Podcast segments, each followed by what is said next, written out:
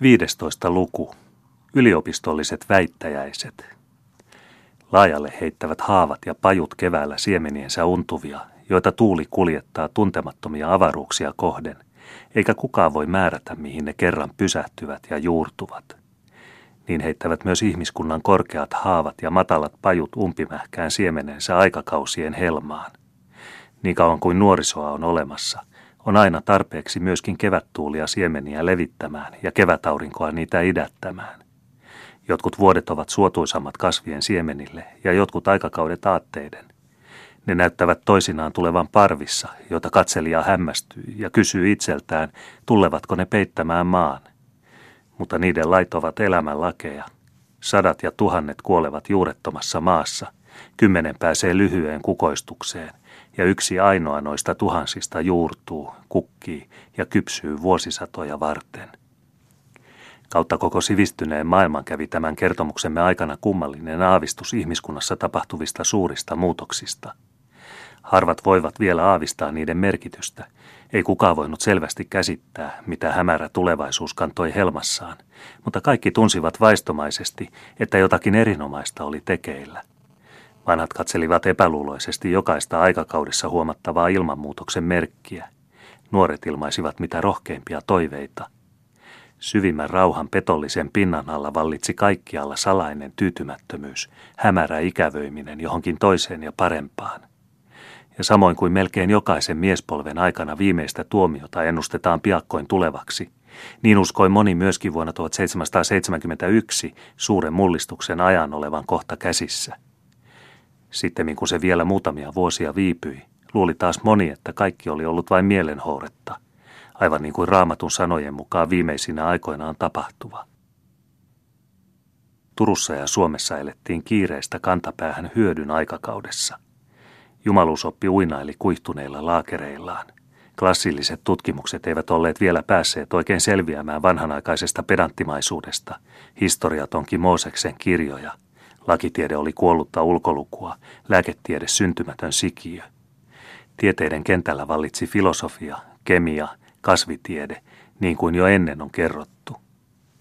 Silloin alkoivat teologit, vaikka useat heistä itsekin olivat karanneet luonnontieteiden turviin, vainuta katkua ajan ilmassa. Useita epäiltäviä oireita huomattiin nuorisossa, vaarallisia filosofian harhaluuloja, Eriäviä kaikuja ranskalaisesta ensyklopedismistä alkoi kuulua Turun tähän saakka niin oikeauskoisten ylioppilaiden piirissä. Äkillinen pelko valtasi tuon niin kauan makeassa unessa torkkuneen oikeaoppisuuden, ja vasten tahtoansa täytyi Suomen kirkon isien avata hengellinen varushuoneensa ja etsiä käsiinsä ruostuneet aseet kirkon puolustukseksi – Henrik Alanus, tuo nuori innokas teologi, määrättiin käyttämään Gideonin miekkaa filistealaisia vastaan, ja hän julkaisi ankaran tutkimuksen Contra ateistas, Jumalan kieltäjiä vastaan. Siitä oli nyt väiteltävä yliopiston suuremmassa oppisalissa, täällä oli ainoastaan kaksi, ja uskovaiset ja uskottomat odottivat kiihkeällä innolla tätä taistelua näkymättömiä vihollisia vastaan. Sillä siitä oltiin kyllä jo ennakolta varmoja, ettei kukaan Jumalan kieltäjä uskaltaisi antautua taisteluun. Mutta sitä suuremmalla voimalla saataisiin ajan jumalattomien oppien salaiset tunnustajat vaikenemaan, sortumaan ja kukistumaan.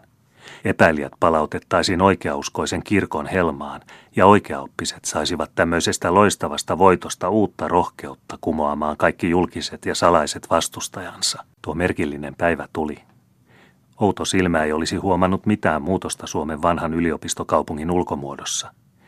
Ei yhtäkään kauppapuotia ollut suljettu. Karttuunit, palttinat ja pitkä tupakka, lakinnauhat ja savipiiput kävivät kaupaksi niin kuin ennenkin. Rannassa olevat kaljaasit eivät nostaneet lippujaan. Matruusit olivat yhtä pikiset kuin eilenkin. Talonpojat torilla voikuormainsa vieressä eivät näyttäneet vähänkään juhlallisilta. Viilipiimä oli yhtä pitkää paraisten akkain pytyissä – Naakat lentelivät tosi mustassa juhlapuvussa, mutta se oli heidän tavallinen tapansa semmoinen. Ainoastaan oppineet näyttivät tärkeän näköisiltä vakavina kulkiessaan akatemiaan kello puoli kahdeksan aamulla, ja ylioppilaat katselivat toisiaan puolittain leikkisin, puolittain salaperäisin silmäyksin, ikään kuin olisi toinen tahtonut kysyä toiselta, koskeeko se sinua? Tunnusta pahantekijä. Oletko ateisti? Kellon kahdeksaa lyödessä istui dosentti Alanus Auditorium Majuusen ylemmässä kateederissa ja Paul Bertelsöld alemmassa. Edellinen puettuna papin kauttanaan ja päässänsä vastikään puuteroitu irtotukka, jälkimmäinen puettuna aatelispukuunsa. Heitä vastapäätä istuivat molemmat varsinaiset vastaväittäjät, prior ja posterior, dosentit Seleen ja Jelt.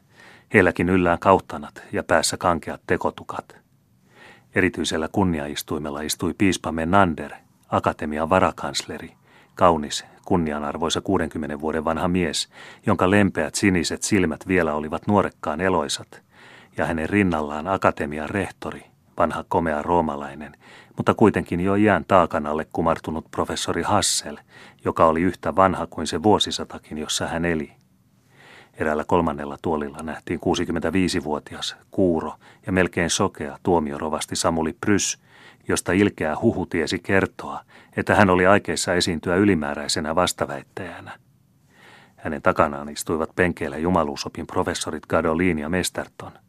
Sitten lakitieteen ainoa virallinen pylväs, professori Olavi Prys, tuomiorovasti veli, ja lääketieteen ainoa atlas, mainio lääkärikirjan tekijä Juhana Hartman, viisaine kotkan katseineen ja kauniine älykkäine kasvoineen. Edelleen nähtiin täällä kaksi mainiota taloustieteen tutkijaa, professorit Kalm ja Gad, vähemmän tunnetut professorit Ruus ja Näf sekä heidän takanaan akatemian nuoremmat opintähdet Portaan, Kalonius ja Lindqvist sekä toisen ja kolmannen luokan tähdet dosentit Justander, Velonius, Deutsch, Weeman ja Arelin. Olivatpa vielä ranskan kielen opettaja, kapteeni de la Moth, piirustuksen opettaja Gabriel Nordberg ja direktor musikees Carlo Lenning, joka sitä paitsi oli tuomiokirkon urkuri, saapuneet kuulemaan ateistien tappiota. Ja ylioppilainen taajassa parvessa, joka seisoen tunkeili salin perällä, nähtiin kolmet valkoveriset, älykkäät kasvot, ivallisesti hymyilevä Juhana Henrik Kelgren, hento ja kaino Jaakko Tengström ja hänen ikäisensä, hienosti sivistynyt, kaunis nuorukainen Abraham Niklas Klevberg. Väittelytoimitus alkoi, niin kuin tavallista, latinalaisella rukouksella, ja sen perästä tuli ylisteleviä puheita piispalle ja varakanslerille, tuomiorovastille, rehtorille, professoreille ja kaikille kuulijoille, jotka silloin nousivat seisoalleen. Sitten seurasi lectio precursoria, eli aineen valmistava esitys, jossa ei säästelty voimakkaita, luulotelluille vastustajille aiottuja sivuiskuja, ja sitten ensimmäiselle vastaväittäjälle pidetty puhe, jossa kehuttiin hänen suurta oppiansa ja uutteruuttansa sekä pyydettiin teoksen virheiden suosiollista tarkastusta.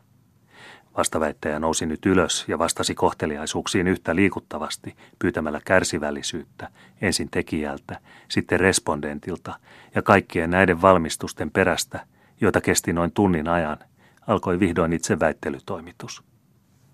Väitöskirja koski niin sanottua ontologista todistusta Jumalan olemassaolosta, argumentum ontologicum, jonka avulla ihminen oman järkensä puuttuvaisuudesta päättää, että täytyy olla olemassa jotakin täydellisempää ja korkeampaa. Tämä oli pääkohta, jossa teologia sattui yhteen filosofian kanssa, koettamalla samalla kertaa omistaa sen päätelmiä ja kumota sen vastustelemishenkeä. Aine oli siis hyvästi valittu ja muistutti kukkulalle tehtyä linnoitettua leiriä, josta voitiin ampua koko alempana olevassa laaksossa sijaitsevaa vihollisen asemaa ja samalla vahvistaa omaa sotajoukkoa vangeilla tai karkureilla.